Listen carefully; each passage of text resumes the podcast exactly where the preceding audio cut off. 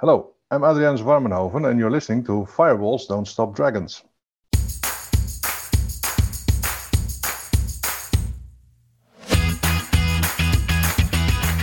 Hello, everybody. Welcome back to Firewalls Don't Stop Dragons. I'm your host, Carey Parker. Today we have episode 296 for October 31st, 2022. So, yeah, first of all, happy Halloween to everybody out there. Hope you had a fun and spooky evening for those of you who celebrate there's one news item that I'm going to talk about right now. We'll maybe talk about this more next week, but Elon Musk finally did manage to buy Twitter. That is a done deal. He is already, you know, heads are rolling already at Twitter, and who knows where this is going to go. I actually know several people who have lost their accounts, permanently banned uh, on Twitter recently, just before this takeover. I don't know why. They weren't given a specific reason, uh, but they basically said you have to appeal it, and who knows how long that would take since they didn't really do anything that seemed to provoke this, I'd I'd have to at least say that you know maybe I might lose my account too. And if that's the case, I will probably just give up and go to Mastodon. I'm not even sure I'm going to bother to appeal that. It would really suck because I, I just managed to crack a thousand followers on, on Twitter, and I would hate to lose all that now. But if that's what happens, you know, what are you going to do? So anyway, if uh, if that happens, if you're a follower on Twitter uh, or want to be a follower on Twitter, and for some reason I just disappear and my account goes away, look for me on Mastodon. And you might say, what is Mastodon? Well, Mastodon is a federated Twitter. Basically, it's there's no one central boss. There's no one central server. They're all federated, so they kind of cross post to each other. And so there really isn't a single place to lose your account, to be banned, to be deplatformed from Mastodon. So it's a lot cleaner. I mean, Mastodon doesn't have a lot of the crap that Twitter feeds you. So it, it's really kind of nice. I'm trying to actually use it more uh, than I have been. And certainly if I get booted off Twitter, I will be using it exclusively for that kind of content. Anyway, long story short, if for some reason you're a follower on Twitter or want to be a follower on Twitter and I suddenly go away, look for me on Mastodon. Also, if you go to my website, firewallsdon'tstopdragons.com, uh, there's a contact page there. You'll find all my social media. You might want to check out some of the other places you might want to follow me. And there's a lot of contact information there too, uh, including the, you know how to send me a DR Carey question and many other things. So uh, check out my contact page for more information on that. So we've got a great interview for you today. I'm going to be talking with Adrianus Warmenhoven uh, from Nord, as in NordVPN. And we have some really great discussions on privacy and privacy technologies and VPNs, what they are and what they are not. And we talk about some other technologies as well, like Apple's private relay and regulations about privacy, all things privacy. He does spout off a couple terms that I want to just, you know, define very quickly. He talks about ISO 27001, which is an international information security standard. ISO uh, I think it's actually a French name, but it's like International Standards Organization that has a lot of different uh, a lot of different specs. Uh, if you were in the business world, I'm sure you've heard of some of them. Uh, SOC 2 is another one. That's just another security standard. He talks about TLS, which is transport layer security. That is part of what makes HTTPS secure and some of our other web connections secure. So anyway, he, we, we throw those terms out without defining them. So I thought I would, you know, as usual, preface you with some of that information so that when you hear them, you know what we're talking about. Now, I've got a lot of other things to catch you up on and some other comments about this interview, but I'll wait until you've actually heard the interview first. So, without further ado, let's get to our wonderful interview with Adrianus from Nord.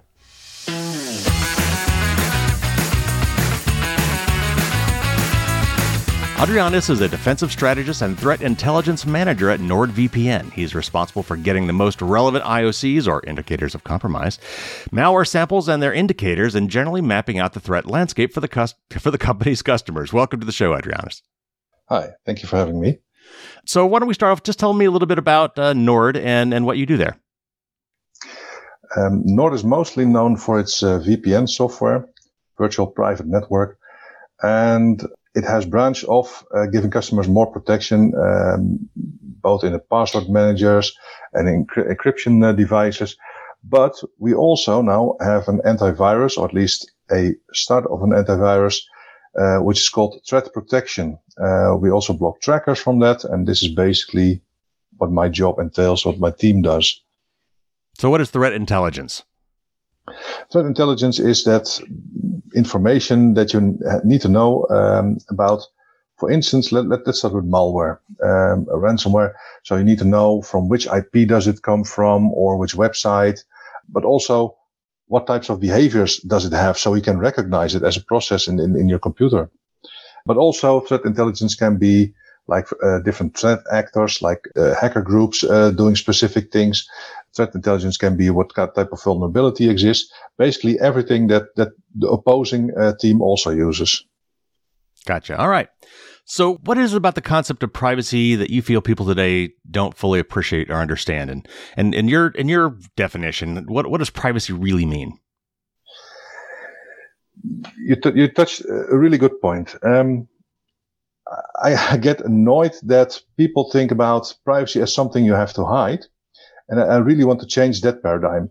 Privacy means uh, you get to decide what you want to share and if you have nothing to hide, you feel free to share everything you have. And the reason is this.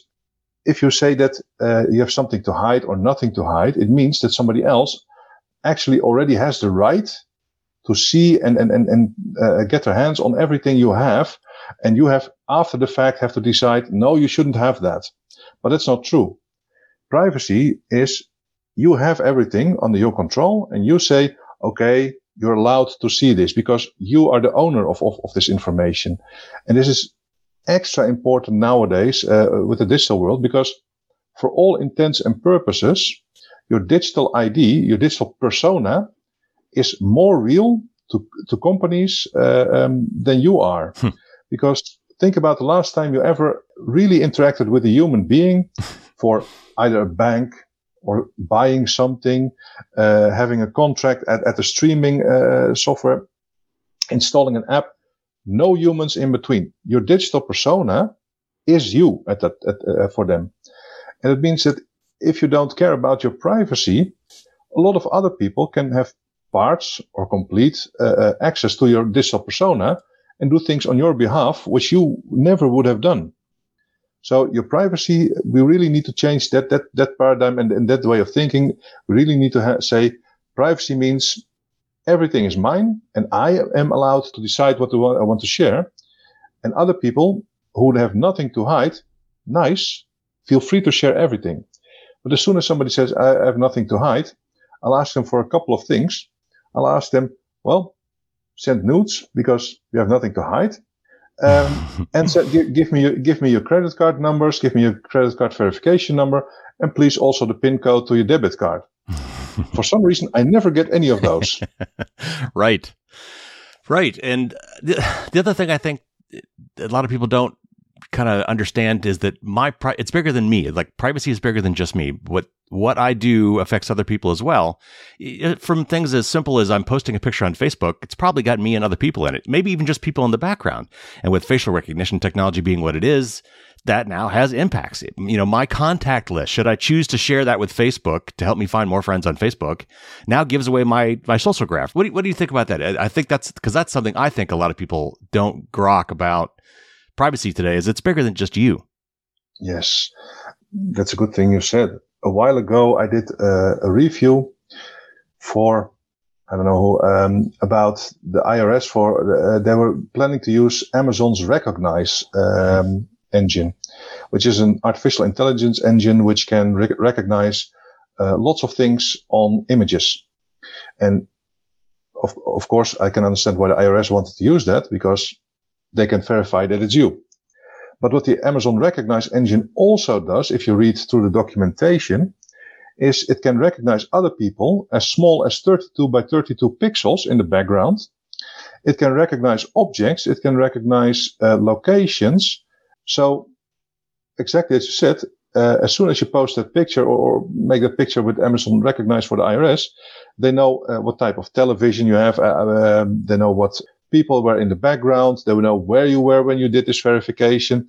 Lots of information I did not want to share in the first place with them.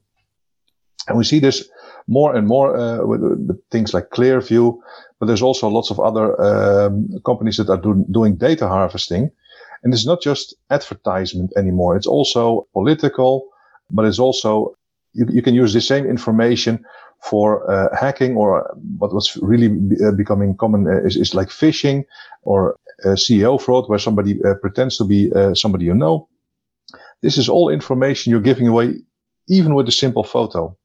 And, and those things you should really be careful about. Yeah, absolutely. What, what are the biggest threats today to people's privacy that maybe aren't getting enough attention or press? I mean, the landscape of privacy certainly has been changing and it's getting worse, unfortunately. But what is it you think that people aren't seeing uh, that might be sneaking up on us or that's not getting enough attention today? To be honest, the biggest threat to, to privacy that I see is, is, is your amygdala. Um, the, your own part of the brain. And I'm, I'm not even kidding. TikTok, for instance, let, let's start with that, has an algorithm that is so incredibly good at keeping you scrolling in that screen video after video after video. And while you're doing that, you give away more about your preferences and, and the TikTok algorithm can even de- uh, uh, define what political leanings you have. It, it, it, knows after a while so much about you. And th- this is why it's so good. And this is the, the actual uh, thing that happens in a lot of uh, privacy invasive systems, just like Facebook and the gamification of all these notifications. We get a small shot of endorphin of, of, of happiness whenever one of these algorithms triggers us. And we don't want to lose that. So when it says, well, you need to accept all of the cookies. Otherwise you cannot see this, this little video. Okay. Let's accept all, all these uh, cookies because, and then the next thing is, but the website is a lot better if you use the app. Okay. You install the app. And then it says, yeah, but the app needs uh, uh, access to your location. Otherwise we can't. And we want all these yeah. extra features. We want all of that.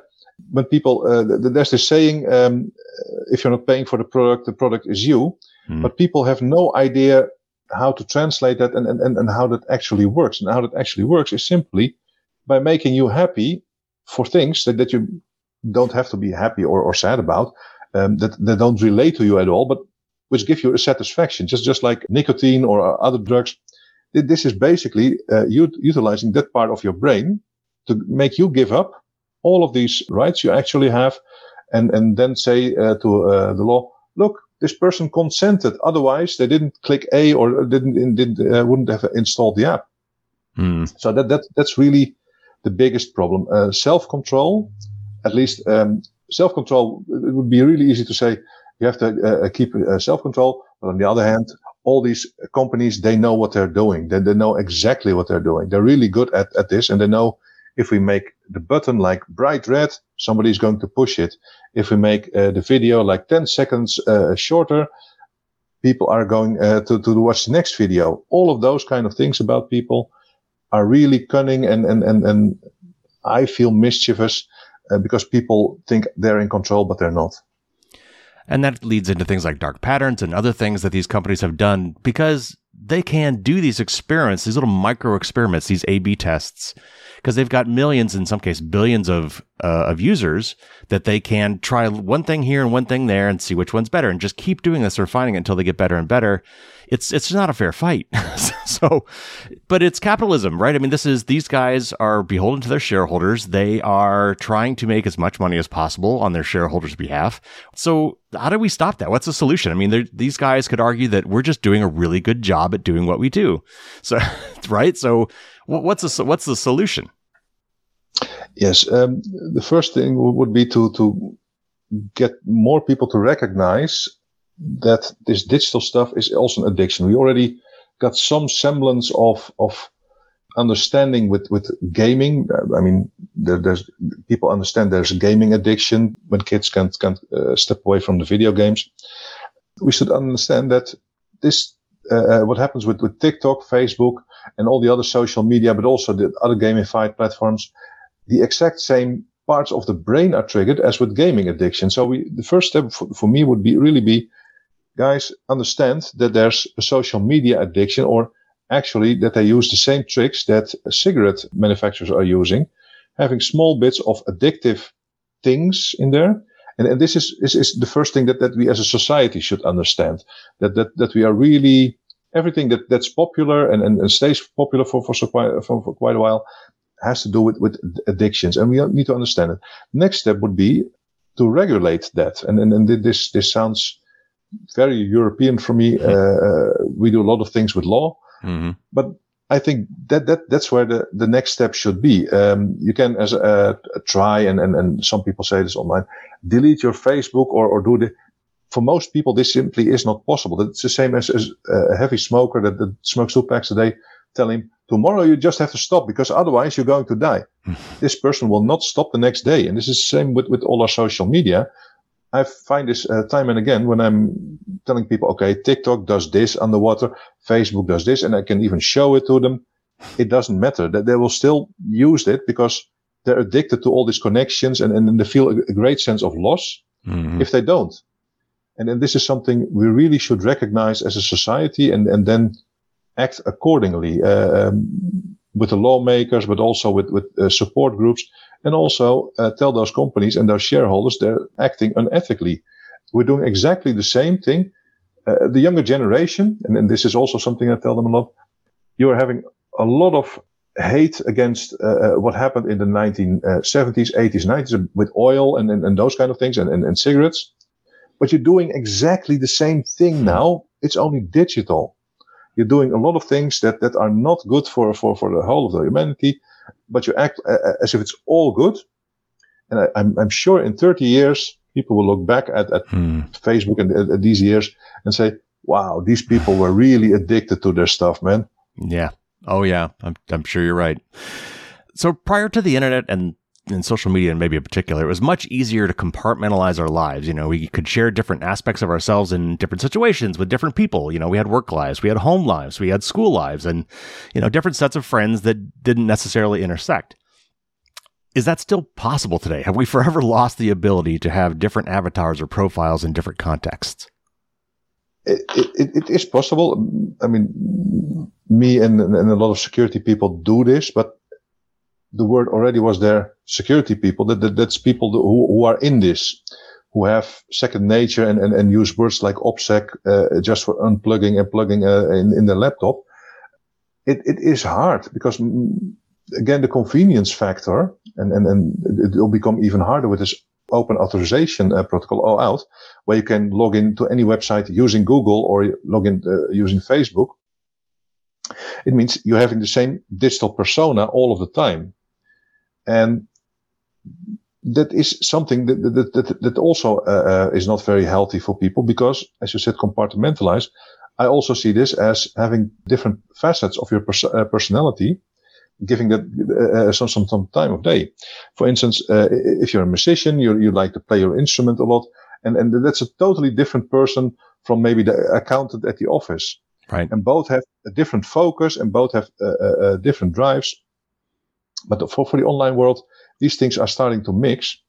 And I do not know if that's healthy. I'm, I'm, I'm not a doctor, but my gut feeling tells me it's not healthy. For me personally, it, it, it's not, not that much of a problem because I already, due to my work, have lots of separated personas. In the beginning, uh, people were thinking, well, he's getting schizophrenic. but no, it's, it's, it's, it's just security best practice. But I, I do not think it's healthy for people to have one one persona all of the time, and and, and this persona uh, being badgered from from all sides. It can't be healthy. Well, not to make this, you know, hyperbolic or alarmist, but uh, his, history actually has several examples where, you know, overzealous data collection has had life or death consequences. I mean, for example, the Germans were really meticulous about keeping records on their citizens. But when it came time to round up the Jews, it was really easy for the Nazis to do so because they knew exactly where they lived.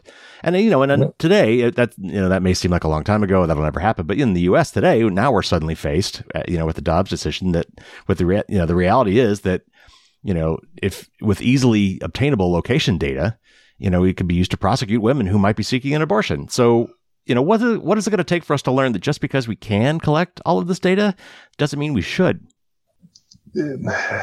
Humans are really bad at learning things that are bad for them. Yeah. Again, with the fossil with the fossil fuel, when we started, we already knew it will end someday. So that, that that's the first thing I even remember. And, and when I was in school ages ago, um, decades ago, I read things about that at one point, oil reserves from the world will be gone because it's just uh, squished uh, dinosaurs. and I, I, was thinking, oh wow, I don't hope that happens in my lifetime. But we already knew as as as humanity, we, knew that this was would be ending. But still, today we're, we're doing absolutely almost nothing to, to mitigate that. And the same thing will, will also happen with, with this data collection. Again, uh, so as long as it's convenience, people will, will do it. It's, it's, it's getting hard for me not to do things on my phone. Uh, I'm one of these persons who, who, I don't want to have so many apps on my mobile phone. I don't want my banking app on my mobile phone and, and, and all those, those kind of things. But you're getting pressured into that. And at, at some point, people either give up against that pressure and, and yeah, what is needed I think uh, really big crashes because if everything is digital, if if the electricity is gone, well, nothing works. it's as simple as that, and and uh, people can't communicate then then anymore in, in, the same way they did. I think that that we're setting ourselves up for well really bad times. I have no idea how, how I, w- I would envision those bad times because it can, can either be a, a, a dictator like, like in, in the East at the moment, but it can also be corporations. It can be uh, a few smart people. I have no idea how, how it will look like. These kind of things were already written about by H.G. Wells, for instance. Mm-hmm. Um, people, if you read The Time Machine, a lot of people think it's about time travel. Well, kind of. Um, but the Victorians, they, they wrote a lot of uh, society critical uh, books. And The Time Machine, actually, you have these people, if you read the book uh, uh, a little bit further, you, you read that, that there's in the future, there's two kinds of people, the Eloi and the Morlocks. Mm-hmm. And the Eloi are the people, and in the beginning, when you read it, you think, okay, these guys have it made. They have uh, uh, food. Everything is uh, taken care of them. They're happy and, and, and they're, they have no worries. Uh, and the Morlocks are doing all the work. But if you read then, then on, you see that, that the Morlocks are actually the masters of, of the planet because they will eat the Eloi. They will manipulate them uh, they will just use them. And they use this carefreeness as a method to control them. So hmm. don't worry about, about any troubles because I will give you food. Don't worry about any clothing. I Will, and as soon as they, they want to rebel, they say, no, if you're going to rebel, I'm going to take your food. And this is what we're self, uh, setting us up, up uh, for. It's a bit dystopian. yes. So we've talked a lot about, you know, privacy online, but in the virtual world, but uh, you know, that's been a problem for many years now, but privacy in the physical world has recently become an issue, you know, with location tracking, license plate readers, Bluetooth, Wi Fi, cellular radio scanning, facial recognition, ubiquitous cloud connected video cameras with infinite data storage, and, you know, even DNA harvesting from the government or law enforcement databases. So, privacy is becoming an issue in, in the regular world too, in the physical world. So, how does, how does that threat differ from online data privacy? You can see that there was actually an interesting art project uh, by a Belgian guy. I forgot I forgot his name. He recorded for, for a few months Instagram pictures made in, in, in a city in Belgium. But he also, at the same time, recorded all the open cameras that, that were available. And then he trained a small AI uh, um, thing, which is not, not very hard, to backtrack where all these photos were taken. And you can see the, the videos of those people setting themselves up for their perfect Instagram shot, but it's all on video. And okay, this, this was in the past, but I can imagine that it's really easy to figure out the, using these open cameras to track anybody and, and either kidnap, steal, all the things that, that, that used to take a lot of preparation and, and preparation is always like this extra bar or extra hurdle you have to take. And as soon as somebody, some, something um, makes the cost higher, uh, the criminal activity is less likely to uh, to happen. And with all these cameras, it's so easy to do uh, things on the spur of the moment. Uh, if, if, I see that, oh, this is a, a famous person. Oh, this person has, a, has a, a, child with them, or they have a big bag with them, uh, or, or they drive this car. It doesn't really matter. All these physical criminal activities, which have at the moment have a big hurdle, these hurdles are t- being taken away just by having everything open and then out there. Yeah, I saw that video. I'll, I'll, put a link in the show notes. That was pretty freaky, but I mean, it, easily understandable. I mean, that it, that that is possible today. It's it is crazy. Uh, okay, so kids today are growing up in a world full of surveillance, you know, particularly at school. Uh, have we normalized surveillance for this generation? You know, given all the data that's been collected about them, probably without their consent and maybe even without their direct knowledge, you know, do they have any hope of starting adulthood with a clean slate? uh, as father of, of, a, of a kid, this is something that, that really uh, um, keeps me up. To answer the, the last question, um, at the moment, I, I wouldn't see how the kids would, would start with a clean slate. They're, they're, they're starting e- even uh, behind. We have a lot of history which is lost. At least uh, I am at my age. I have no idea how old you are, but I'm, I'm guessing you're, you're, around my age, maybe a little bit younger. Um, but we have a lot of history in in in, in uh, before the 90s, which is, is, is just lost to history. So yeah. that's good for us. right. But for them, their whole ID, the, the, the uh, I don't know, if, uh, something like a citizen service number. I, I, think you have something like that, yes. uh, a social security number. Yes. And it, everything is linked to that. So all the uh, uh, school performances, but also if they do anything else with, with, with, the, with the government, like uh, excursions or, or training for, for, for, for that, everything is linked to that. And it means you get a perfect profile and you can do a pre-selection without ever meeting anyone. And this will definitely uh, be detrimental to, to a lot of people that, that might have otherwise uh, gotten a few chances uh, in life, uh, but now are pre-selected or, or, removed from selection later on. We've normalized this, this whole surveillance part in, in, in that uh, we also give teachers a bit of that. And, and that means that they get, again, we trigger this, this convenience, this, this little bit of the amygdala uh, for the teachers and, and, and they feel happy about it. So, because it makes their work easier and, and teachers really don't have it easy. And when they find it normal, these kids growing up, ki- kids look at uh, adults and they, whatever adults think is normal, mm. kids will find it uh, normal. So they, they, they see, well, everybody at school using uh, uh this and the teachers using uh, the YouTube, but he's also monitoring all of us in our Chromebooks and, and, and uh, while we're working on, on school. So that must be a normal thing. Otherwise, we wouldn't do it, uh, be doing it at, at school. Right. So yeah, that, that we have normalized uh, uh, this stuff, and there's always this. I don't know. I think it's a false dichotomy, but from security versus privacy, right. I don't think it, it, it's a, it's a correct uh, dichotomy. It's the, the, the security part where they say, well, if we can't see what what's happening, uh, we can't do anything about it. But just over the last uh, uh, year alone, you can see lots of things happening where there's uh, cameras around and, and where everybody knew everything. Well, in, in the US, you got the Uvalde, uh, mm-hmm. I hope I pronounced it right, uh, a, a, school shooting where the cameras were there. Um, but we have all this monitoring uh, ability and we could even have seen that, that, that the shooter uh, brought weapons. And it had, this didn't help the security. We can see, uh, um, with all these cameras around, not a, a lot, and in my experience, security and, and uh, it's even backed by by uh, criminality numbers has changed so much. Yeah, but we still like that that that feeling for some reason that that that we like to see what's happening, and then then so the, the security versus privacy dichotomy is is not valid, but the privacy of these kids, well, we were allowed to do no we were not allowed but but we did dumb dumb things in in, in our youth. And that, that's right. that's also how you learn. That's also how you right. uh, uh, experience the world. Yeah i mean you've got to push the boundaries right? Yeah and and, and, and, and you, you need to do at least one one thing that that that, that, that you're so afraid that, that the world is going to end and finally your, your parents go, are going to fix it. But things like that need need to happen for, for, for you to to really get into the world. And and not conveniently ease from, from one age to the other because that, that's basically what hap- what's, what's happening. It, it's almost, yeah, like the cows with the VR helmets. Um, so, so, so, they feel, feel happy and, and, and, and, and uh, no, I'm not even joking. Oh, yeah, no, I know exactly what you're talking about. But explain it for the audience. I've, I've heard of this, but explain that for the audience, what that is. Yeah, there's this farmer um, who, who read that, that cows are really happy if they see uh, green and, and farmland around them. But he didn't want to get them out of the uh, out of the shed.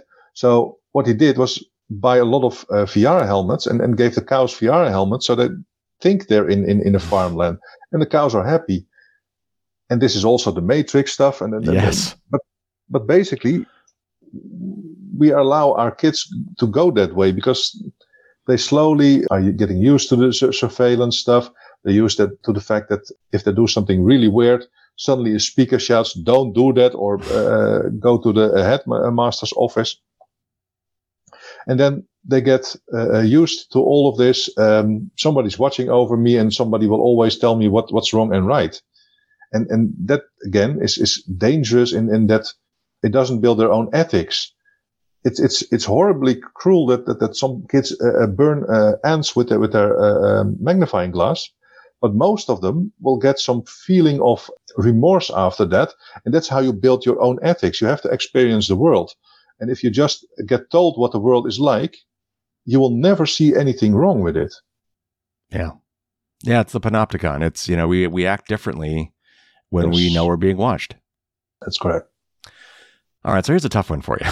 Not that the other ones were easy, but uh, and this is something I struggle with too, especially as somebody who tends to recommend a lot of things to people because people ask me for recommendations, ask me for my advice. And that is, how do we know which products and services and companies that we can trust? You know, if a product source code is published, does that solve the trust problem? How much trust a lot of these companies will do like a third party security audit or a privacy audit. Can we can we trust those? Because I, I know of cases where in in both those cases where just because open source software was there didn't mean it was perfect or bug free or even private. And then there's certainly been cases where these third party audits who are paid for by the company are biased. So how, how do we have any hope as consumers or citizens to, to know who to trust? I'm going to start with, with a really blunt answer that there is no hope. Mm-hmm. And, and, and I, no, I can, I can defend that uh, in the world as it currently is. I mean, even if the source code is published, you have not seen the process of the compile run that builds the binary that's going to be on your system. I can publish source code and, and make a completely different product somewhere yeah. else. Uh, and you will find that almost none of these products say this binary has been certifiably uh, compiled from this source code. Deterministic builds uh, is, is, something that, that, that people are looking at. So if you get products and I have open source and I compile it, I get exactly byte for byte the same build as that product. That would be a way to verify it. But given compilers, idiosyncrasies, libraries, and then mm-hmm. all of those kind of things, deterministic building uh, is really, uh, as, as, a norm, is really uh, some way off. There are already some projects which manage to do that, but it, it's hard. So, but it's only for, for products that are open source you, you touched a really good point uh, about this uh, auditing companies, because what uh, the first thing you always have to ask about is what are they actually auditing? Because uh, there's so much text. For instance, let's say uh, we, we take the certification of ISO 27001. I really like the framework. The auditors that I've met are, are extremely thorough and, and, and hell as a CISO, I've been CISO as well. They've been hell for me to audit. But here's the trick you can just uh, pronounce that uh, some parts of your company are out of scope. Mm. So the auditor will only audit those things you declare as being in scope. Hmm. And then you get this certification of being ISO 27001. And nobody reads the scope of that. And the same goes for a lot of other audits. Uh, let, us say a SOC 2 compliance thing that's also security. It can be completely um, self-assessed by the CEO of a company. Oh wow! So, so there, there's things like that. So it, it, it's extremely hard to know to trust. There are a couple of companies that I would trust ethically uh, uh, when they do a code review, but they're not always, of course, uh, uh, hired by a lot of people. And as soon as they get big, then again, money and interests uh, mm-hmm. take over, and and um, it, it's a hard thing. I approach this issue usually from a risk risk acceptance standpoint. I think, okay, how much would company X or Y lose um, if their product, uh, if security researchers would pull it apart and it turned out to be uh, uh really uh, malicious. So a lot of the Microsoft uh, products, I implicitly trust, not, not with the privacy part. I'm, I'm doing other things for them, mm-hmm. but it won't contain any malware. It, it, it will not uh, uh, totally destroy and ransom my, my computer. Actually, it's the biggest ransomware you can install, but, um, yeah, you always have to pay for something. Yeah. Um, so I, I, can implicitly trust, trust them. Google about the same, Facebook a little bit less, but, but those companies, uh, they have other ways and, and, and they won't destroy you or, or, or uh, um, do really weird stuff because it, it would damage them uh, too much. So, so they have more to lose than, than to gain from, from those things. However, most of the apps that become popular or, or uh, when, when, when Zoom started, I didn't trust Zoom. And then I, I was right in, at least in the beginning. I don't have no idea how, how they are now, but, um, in the beginning, it, it, it was because it was growing too fast and it, it, it might not even be uh, uh, purposefully uh, at fault uh, for all of these things. There's a lot of other things that can, also happen, and, and, they've been audited uh, as well, even uh, though things went, went wrong after that. So you have to just like I approach it as risk substance, as I said. You have to think about the same way as when you're getting into your car on the highway. You can take route A, and, and, and that has a lot of cars, but people are driving nicely. Or you can take route B, where there's fewer cars, but people drive like idiots. And then, then those kind of ass- assessments you, you, you can make. And also a, a, bit with software. So apps that have no users in, in, in, in, uh, let's say Europe, it, it, it, might, might be, or the US, it might not be a good idea to download it and be the guinea pig uh, uh, there. Also check at reviews, but then all these things that you could do to protect yourself, people won't do because it's a lot of hassle and it, it, it takes some work. Uh, just today I had with the marketing department, we talked about all the legal text and the end user license agreements that you see in the software as well. And there's so many escape clauses there, mm-hmm. but nobody reads them. And if you read them, it, it, it's even becoming hard for me. And, and, and I'm, I'm, a hacker, a coder. So I'm, I'm used to a lot of logical constructs. It, it, it even becomes hard for me to understand what are they saying. and, yeah. and, and, and um, so, so, so, you need, need sites like, like TLDR. Um, too long didn't read, uh, where they explain uh, legal texts uh, in, in, in simple English for you. Technically, as I said, it, it, there, there, there is nothing to trust. It, it, it's just hoping. Um, this goes even for my hardware. I've, I've been involved uh, with, with checking for cases for supply chain poisoning. That means that, that there's malware or, or uh, spyware uh, from the factory already on there on, on, right. on either hard disk or, or, uh, or firmware or whatever. So that not, not, not even hardware can be trusted right, right out of, out of the factory.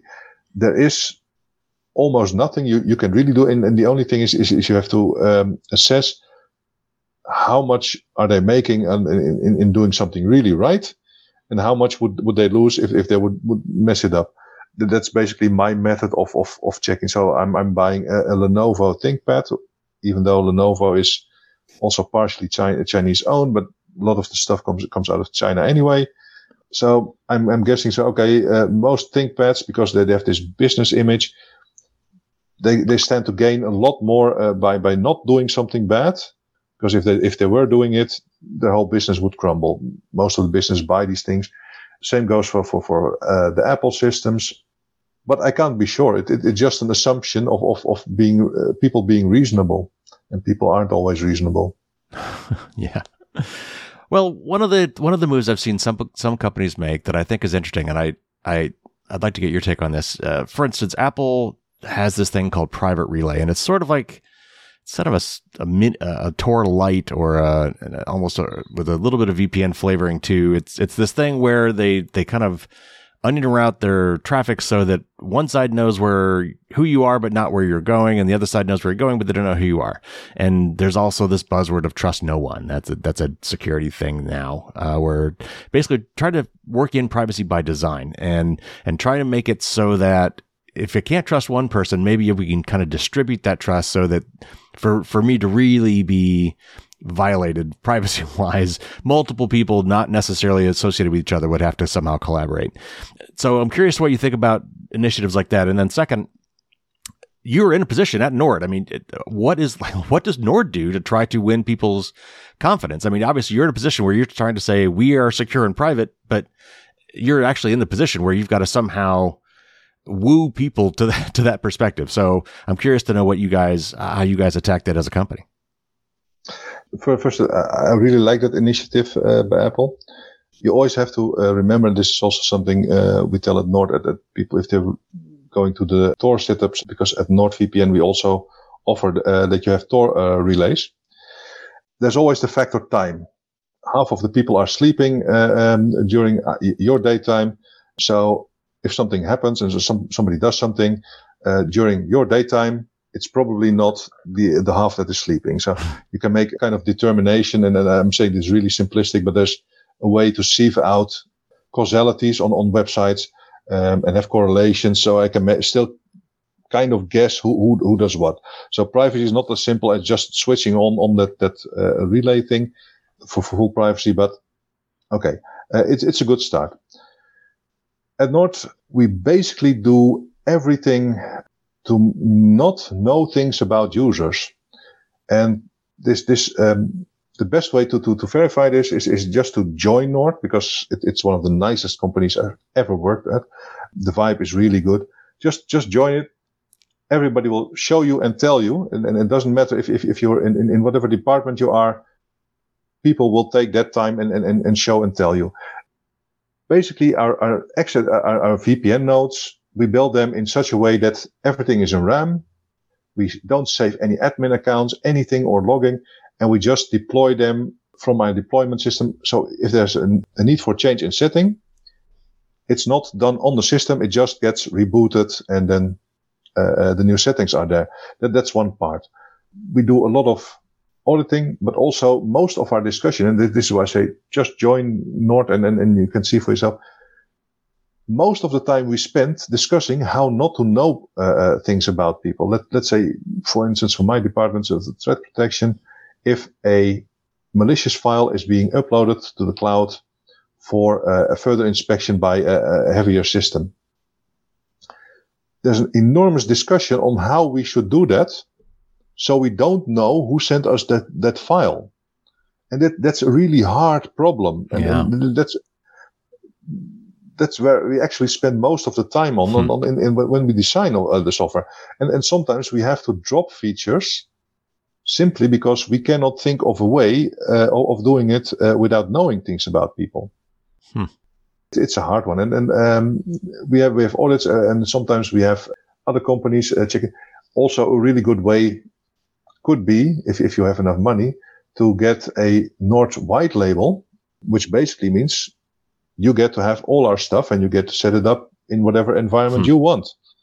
Um, we can give you the tools and, and, and, then you can build your own Nord. This is and then you can see what, what everything does. Hmm.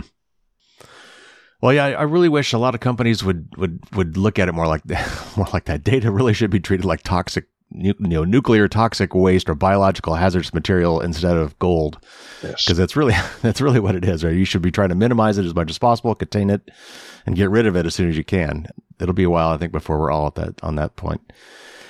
So in the U.S., if we can't get a you know a GDPR type privacy law, and, and here, uh, obviously, as you said, the, the EU has uh, comes at these things a little differently than we do here in the U.S we've we've struggled to get, get a true privacy law. But if we can't get there immediately, if that's not our first step, what about a law maybe that required radical transparency? Would that be is that maybe the next best thing? You know, something that would something would allow people to make informed decisions because we don't have that today. You can't look at product A and product B on a on a shelf, look at that router and this router, or that ring or that camera and this camera and decide which one's more private or which one's, you know, they all say they have military grade encryption or whatever, but you can't really compare that. But, but if I had maybe an independent third party or something doing, you know, like Apple's nutrition labels, I guess that's not independent, but, you know, there's some sort of a standardized way where I could quickly compare products A and B and, and have a lot more transparency in a, in a very simple, easy to grok, very easy to compare way. Would that, would that be a good first step? Would that, and then maybe once people see what's going on, maybe, you know, maybe that would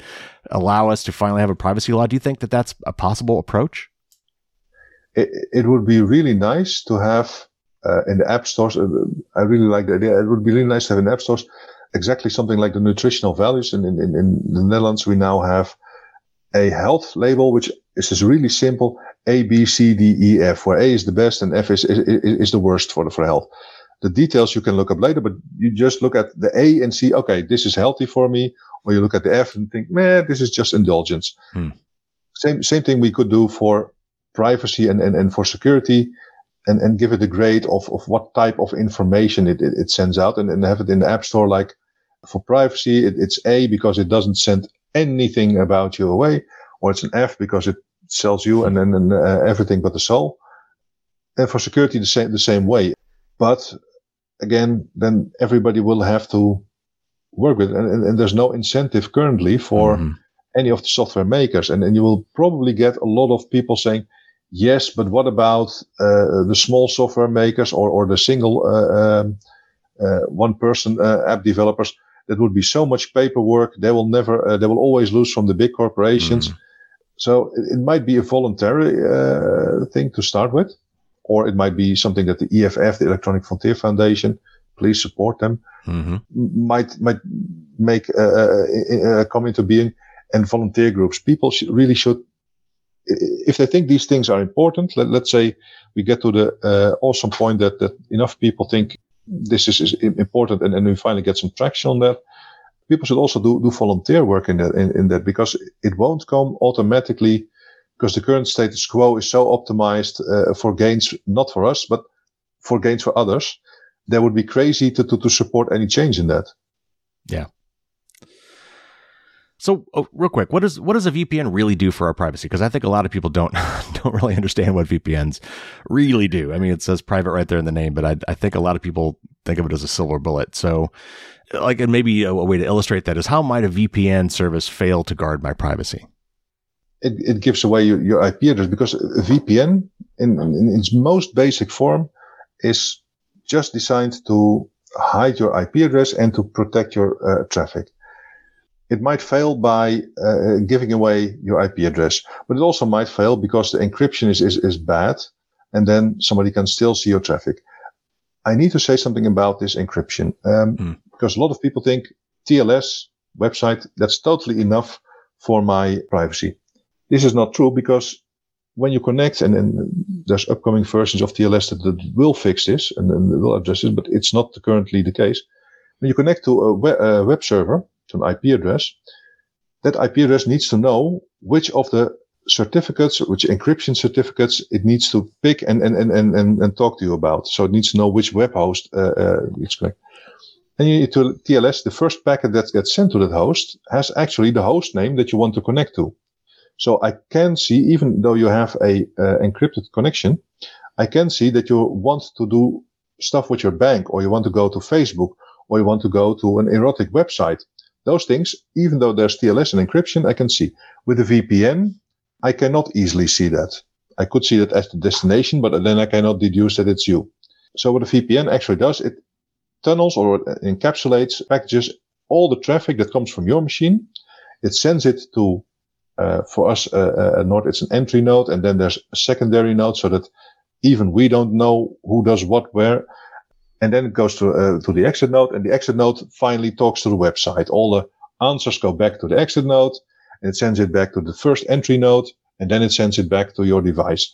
So that means that your IP address is hidden, but also it's also protecting you against any people snooping for bad protocol implementations or protocols which are still in clear text because hmm. some of them people still do that.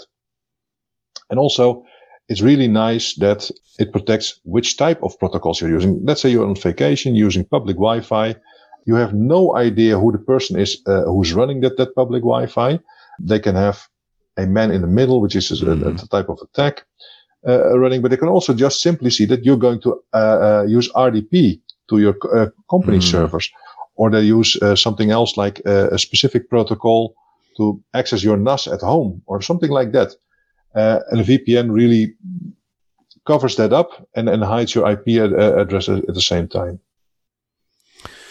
So, how important is it that a VPN service is headquartered in a privacy respecting jurisdiction? This is kind of another uh, layer or axis on the trust spectrum. Um, it, you know, incredibly important. all right, so talk to us a little bit about that, and and maybe explain to the audience the you know five eyes and fourteen eyes and some of those kind of concepts. Well, we, we have these. Uh, um, uh, let, us start with the five eyes, uh, four eyes. With, with the different countries, those are basically groups of countries that, that have agreed to share data and information with each other. And uh, maybe you can put in the show note the, the exact uh, uh countries. Um, yeah. I don't know by heart. But what this means is that if under the jurisdiction of country A, uh, they gather some intelligence or, or data about you, they can store it. And then country uh, B, which is also uh, part of the group says, I want to know about this person, about Carey, for instance. Um, did you already uh, uh, have something on him? Say, oh, wait, we can share that because we already ha- had some information on that. Even though that maybe on, in country A, the information gathering method is legal. In country B, that's uh, going to ask it. That information gathering method is not legal. But since the data is already there and the agreement is there, they're only sharing data. They're not doing this information gathering right. uh, in an illegal way. So that, those are ways for those countries to get around legalities in their own country and, and privacy legalities. And why it's important for uh, companies like Nord to be in, in, in a jurisdiction uh, as a company, because you cannot get wholesale tapped. We have immense discussions with some countries about they wanting to have uh, snooping in, in, in, our VPNs or anything else uh, or logging. And then we say no, or you get, you might get just like China, a specific version for your country. No other user uh, around the world can connect to it, but it's for you, for your people. And we will tell them everything can be logged.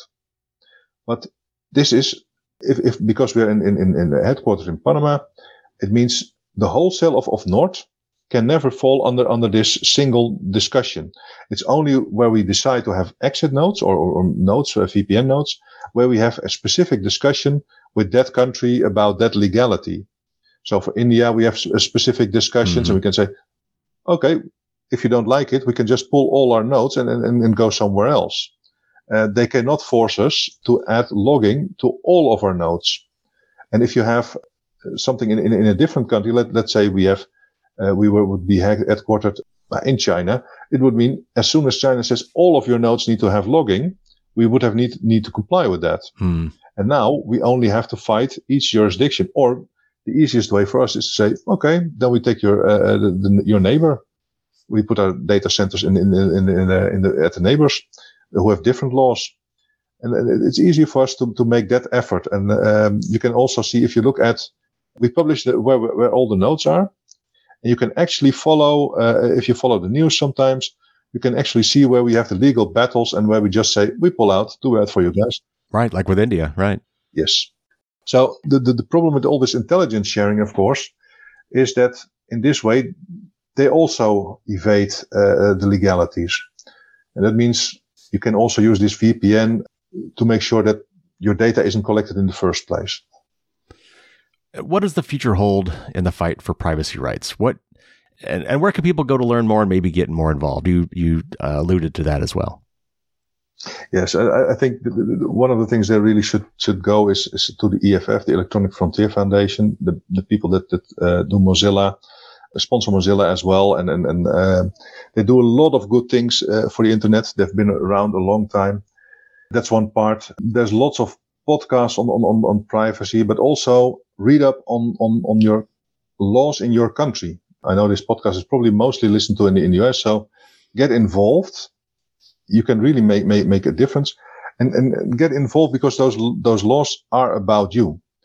There's of course a lots of measures you can take to stay anonymous, but I think they're mostly stopgaps. Just as we started uh, out with privacy should be something you uh, decide to share. I also think it, it's not something you have to, def- you should have to defend. Uh, you shouldn't have to defend your privacy and, and, and so you have to tell your government or, or any uh, legal uh, entities that, that are above you, this is not okay and, and, and make a change in there. So really get, get active in there and also get information to your schools, talk to your children. Um, this is also really a big gap. I'm, I'm seeing almost no parents are talking to the children about hazards online. We, we still remember stranger danger from our, hmm. our youth, but there's no talking about from parents uh, about the same thing online. Mm. And still, we rather have Apple and, and, and, and uh, others and, and European government now have automated CSAM, uh, child sexual abuse material scanning implemented, which are on our devices, which look through all our pictures because we just damn it. We, we won't talk to our, our children about don't do this. Mm. It, it, it's it's some something that that, that could be easily uh, be done. Some other resources about privacy. Yeah, I, I would really uh, um, start looking in in, in, in, forums and, and Reddit and, and really talk to people. Don't don't mm. just ingest information because you might make a mistake or um, there's other people that, that can help you in your specific situation. And not all privacy is, is fit for everybody. Um, the most ardent privacy uh, uh, uh, aficionados, they do so, so many things that even I would not do mm. because I would feel uncomfortable. And the problem is, if you only listen to those people, you think privacy as a whole, right. I'm, I'm not going to do that. So talk to different people, see what you can do, and, and, and also make an assessment for yourself. Yeah, you're figure out I, what your threat model is, right? Yes. Think, am I okay with this? So yeah, have a look at your uh, at your life. Just, just like you, you do your finances, do the same thing with your privacy. Have an assessment for yourself. Saying, okay, I'm on Facebook. That means they get all this kind of data. I'm I'm doing this banking, and it doesn't have to take a lot of time. And, and, and, but most most of it, talk to other people about it, and exchange ideas and, and uh, exchange uh, uh, views on it, because you'll in, in support you, you you'll get, get a lot farther just on your own, you will get de- depressed and, and, and think hmm. it, it, will never change. I'm just a single person. But most people actually want it. But because we're so isolated, even though we're all connected, because we just consume and, and, and not, not really communicate, you feel so alone and you feel so powerless. So go out there and, and, and talk to other people about it. Yeah, that's a really great point. I agree completely. So, in all this, is there anything that gives you hope as you look ahead? Do you see a light at the end of the tunnel? Is there something, something on the horizon that you think is going to be a positive, or are we are we, are we going to have to hit bottom before things get better? No, I think I think uh, you already can see, and, and this is with some of the younger people. Once you start talking with them, and and, and this is what what privacy. Uh, uh, advocates really should do, not just call them privacy advocates. Talk to people. I, I think a podcast is awesome. Really talk to the younger generation and uh, they get it, but they hadn't been taught before. Um, while they grew up, nobody talked to them about privacy, just about how you could uh, uh, work with a computer. Well, just throw a computer in, in, into a, a, a, group of five or se- uh, six year old uh, kids they will figure it out faster mm. than you can explain it. but we spent so much time in explaining how this computer works and not how privacy and all the other things work online. Mm. So my hope really is, and I, I see this already with, with, with, the people at Nord, the five there already, but also the, the, the other young people I, I see at uh, congresses I, I speak at. The younger generation will get it, but they will have an immense struggle if we don't act now uh, uh to fix those things again, just as with, with, with the fossil fuels, we went so far that it's really a tough job to, to fix that. And the same is now happening uh, uh, with, with, the, with the privacy and, and security part, but they will get it. I think at, at some point they, they, they could fix it, but it, it will take a lot of effort. Well, I hope the younger generation fixes it for us because we because we definitely have issues. well, Andrew yes. Thank you so much for coming on the show. That was a, a wonderful talk. I really enjoyed that. Likewise. Thank you.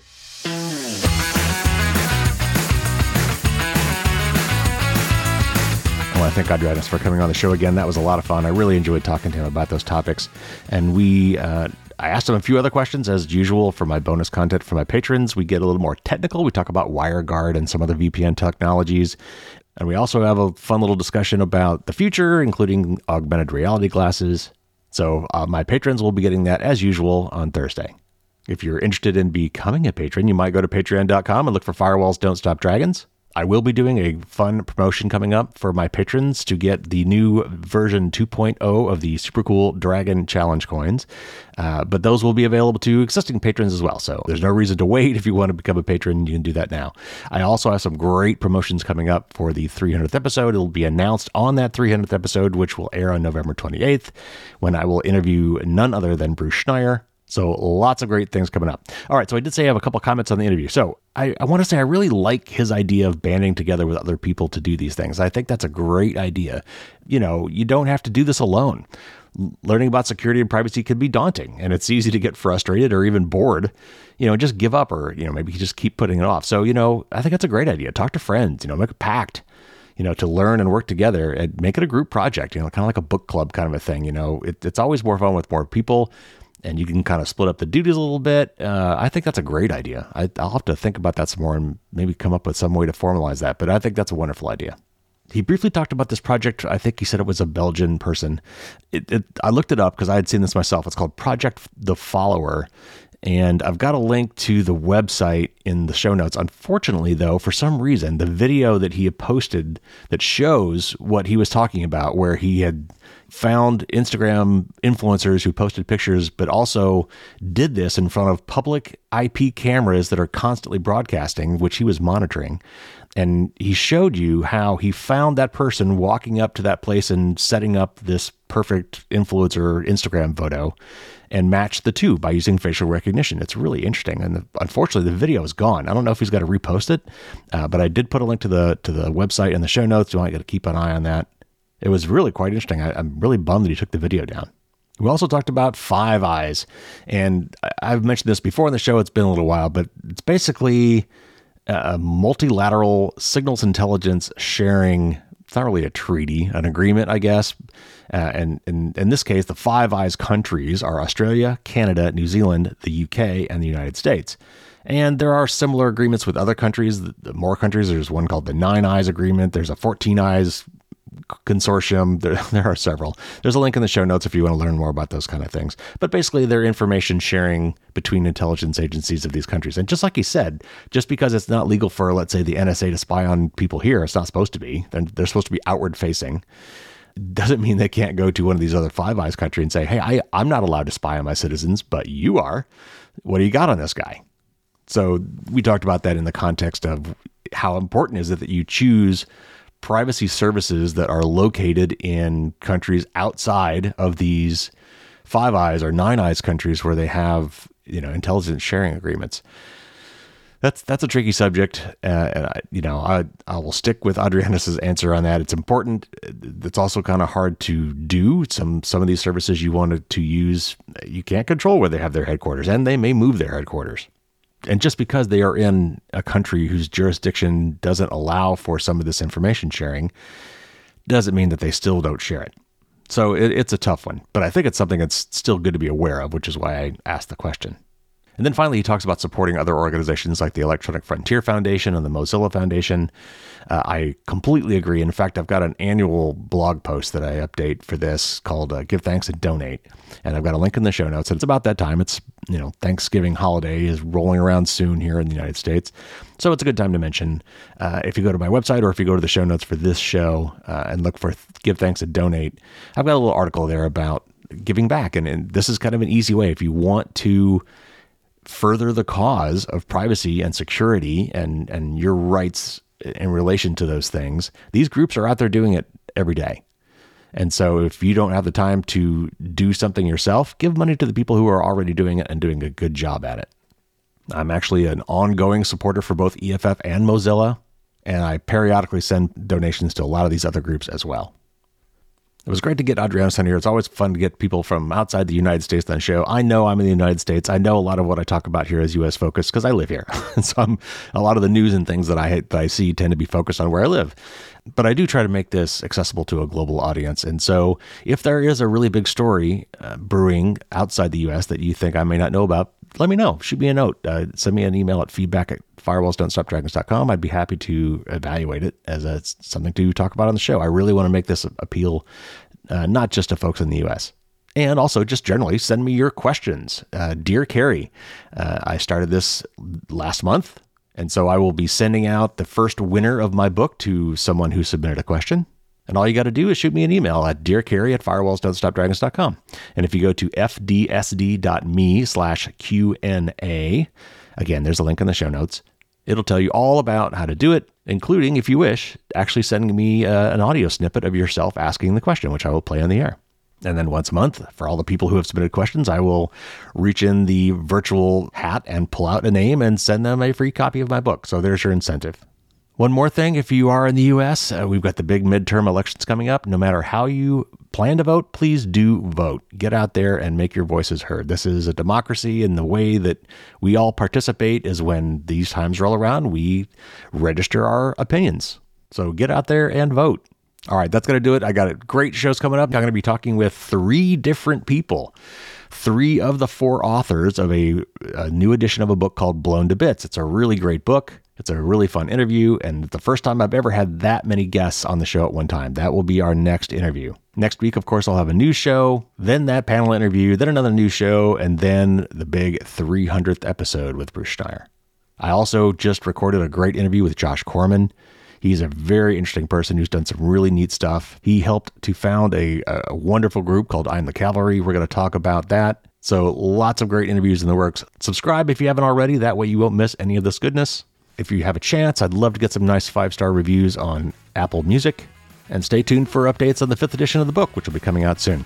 All right, everybody, stay safe out there. Take care.